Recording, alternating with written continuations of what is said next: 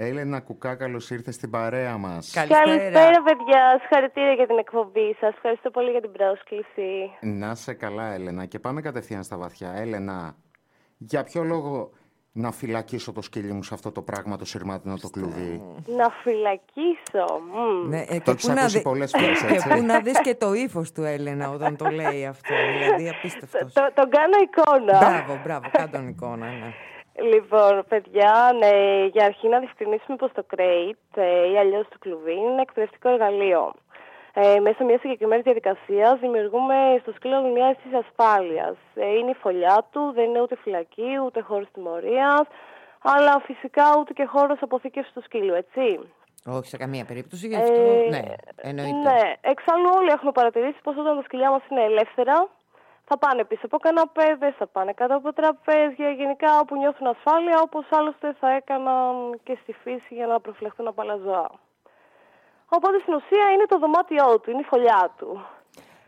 Το crate ε... πρέπει να το έχουμε σε κάποιο δωμάτιο συγκεκριμένο, δηλαδή εκεί που καθόμαστε εμείς, κάπου αλλού, που είναι πιο...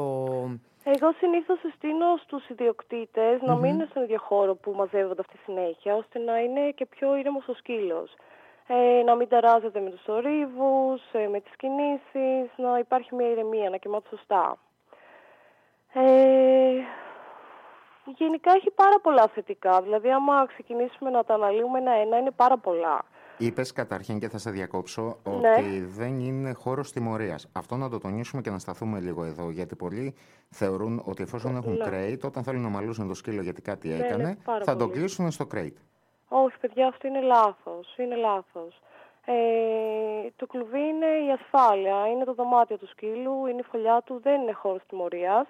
Ε, γι' αυτό άλλωστε για να μάθει ο σκύλος σωστά το crate ε, υπάρχουν συγκεκριμένες διαδικασίες, ε, ε, βάζουμε το φαγητό μέσα στο σκύλο, γενικά ο σκύλος θα πρέπει να περνάει ευχάριστα μέσα στο crate. Να έχει ένα Ε, γιατί θα παιχνιδάκι. πρέπει να χρησιμοποιεί, ε, στη ζωή του θα χρησιμοποιηθεί πάρα πολύ. Δηλαδή όταν παίρνει ο κόσμος ένα κουτάβι, ε, πιστεύει ότι δεν θα του χρησιμεύσει, αλλά πραγματικά ο μεγαλώνοντας βλέπει ότι είναι πολύ χρήσιμο και ζητάει αργότερα ο σκύλος να το μάθει σε μεγαλύτερη ηλικία. Έχει τύχει πολλές φορές. Και τότε τι δυσκολίες συναντάμε; Εντάξει, ο σκύλος όταν αναπτύξει μια συγκεκριμένη ρουτίνα και ξέρει ότι μπορεί να είναι ελεύθερος μέσα στο σπίτι, δεν είναι τόσο εύκολο. Όχι ότι δεν θα το μάθει, θα το μάθει. Ε, αλλά σίγουρα όταν ξεκινάς από μωρό, κάθε τι που ξεκινάς εκπαιδευτικά είναι πολύ πιο εύκολο.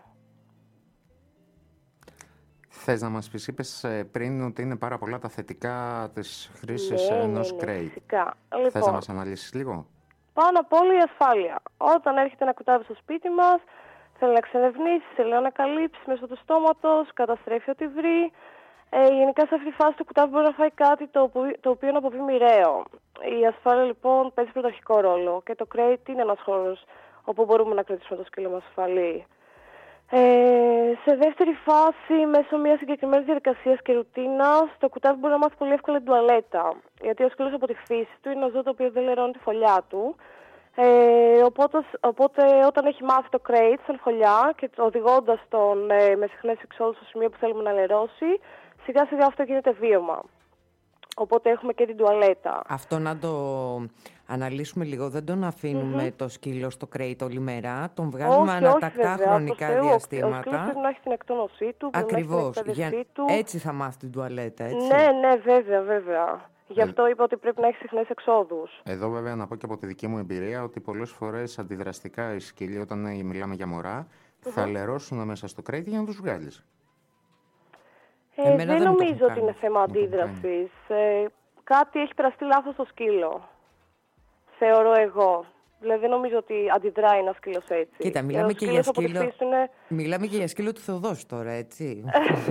Οπότε ναι. Έλληνα. είναι- Ή Μάλιστα. πολλοί ας πούμε κάνουν το λάθος και παίρνουν ε, για ένα πολύ μικρό σκύλο ένα πολύ μεγάλο crate. Όχι, όχι, όχι, δεν Ε, μιλάμε για βάζουν από κάτι τη μία το τέτοιο. κρεβατάκι, από την άλλη ξέρω εγώ μπορεί να βάλουν την μπάνα ή αφήνουν ε, το πλαστικό κάτω, οπότε ο σκύλος λέει Περιέγραψες το στην κρεβάτι μου απόλυτη εδώ. καταστροφή.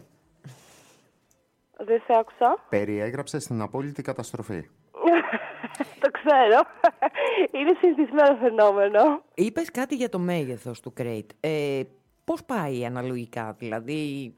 Ο σκύλος θα πρέπει να, στο τελικό του μέγεθος Ναι. ε, να μπορεί να σηκωθεί όρθιος, να σταθεί όρθιος και να μπορεί να, ας πούμε ότι θέλει 10 εκατοστά να είναι πιο ψηλό και 10-15 εκατοστά στα πλάγια να είναι πιο μεγάλο.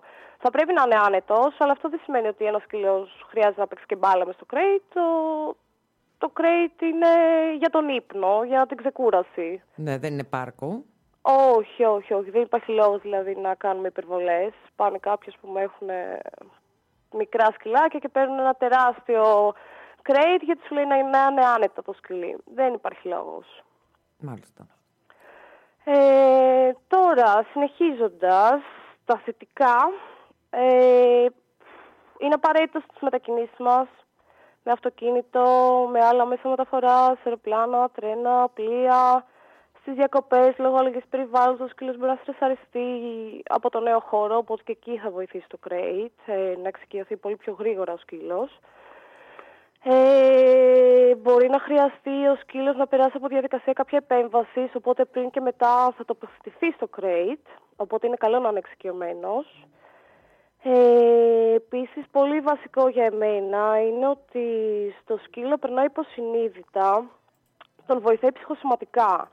Ε, ένας σκύλος που δεν έχει μάθει το κλουβί, τριγυρνάει άσκοπα, ενεργοποιείται με κάθε θόρυβο, γαυγίζει στα κουδούνια, στο τηλέφωνο, όταν κοιμάται θα ακούσει ένα θόρυβο, θα ξυπνήσει γρήγορα, δεν ησυχάζει, δεν ξεκουράζει ουσιαστικά.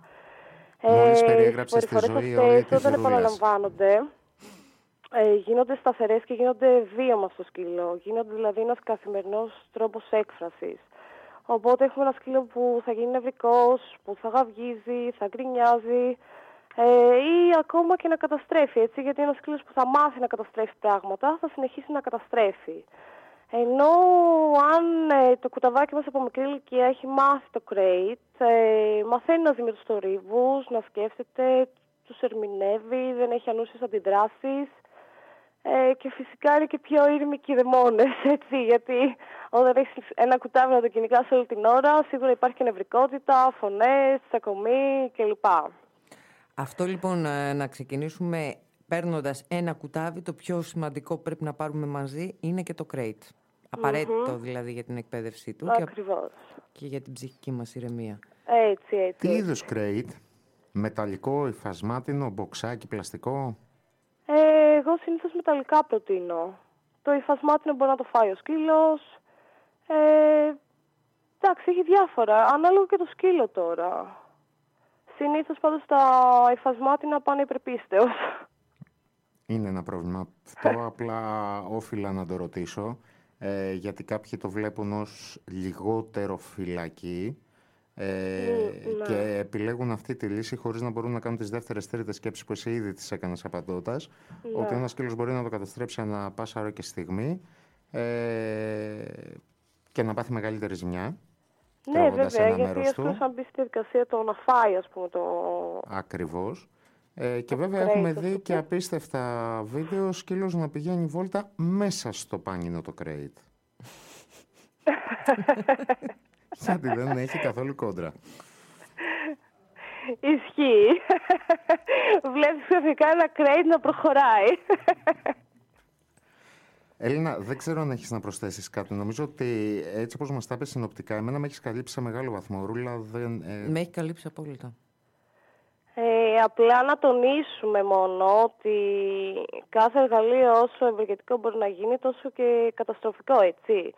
Ε, είναι πολύ σημαντικό ότι το crate δεν είναι χώρος αποθήκευσης. Ο σκύλος πρέπει να βγαίνει έξω, να εκτονώνεται πολύ, ε, να παίζει και ε, γενικά να απασχολείται. Είναι απλά ένα εκπαιδευτικό εργαλείο και ένας χώρος ηρεμίας για το σκύλο. Αυτό. Δεν ξεχνάμε το σκύλο μας με στο crate. Σε καμία περίπτωση, δεν το συζητάμε. Θα μας το θυμίσει. Ωραία, γιατί κάποιες φορές, ξέρεις, βολεύει κιόλας. Δεν ηρεμεί ο σκύλος, ωραία, ας το βάλουμε στο crate. Για πολλές ώρες. Εντάξει, τώρα μιλάμε, δεν μιλάμε για ακραίες καταστάσεις, μιλάμε τι, τι μπορούμε να κάνουμε για να έχουμε καλή ναι. συμβίωση και για να είναι και το σκυλάκι μας... Ε, εννοείται, εννοείται. Ο σκύλος δεν πρέπει να ζει περιορισμένος, αλλά ωστόσο πρέπει να γνωρίζει και από περιορισμό. Μάλιστα. Κατανοητό απόλυτα. Έλενα, σε ευχαριστούμε πάρα πάρα πολύ. Παιδιά, εγώ σας ευχαριστώ πάρα πολύ. Καλή συνέχεια στην εκπομπή σας. Και θα τα ξαναπούμε σύντομα. Να είσαι καλά. Καλή, Καλή συνέχεια, συνέχεια εύχομαι. Και ευχαριστώ για την πρόσκληση. Να είσαι καλά.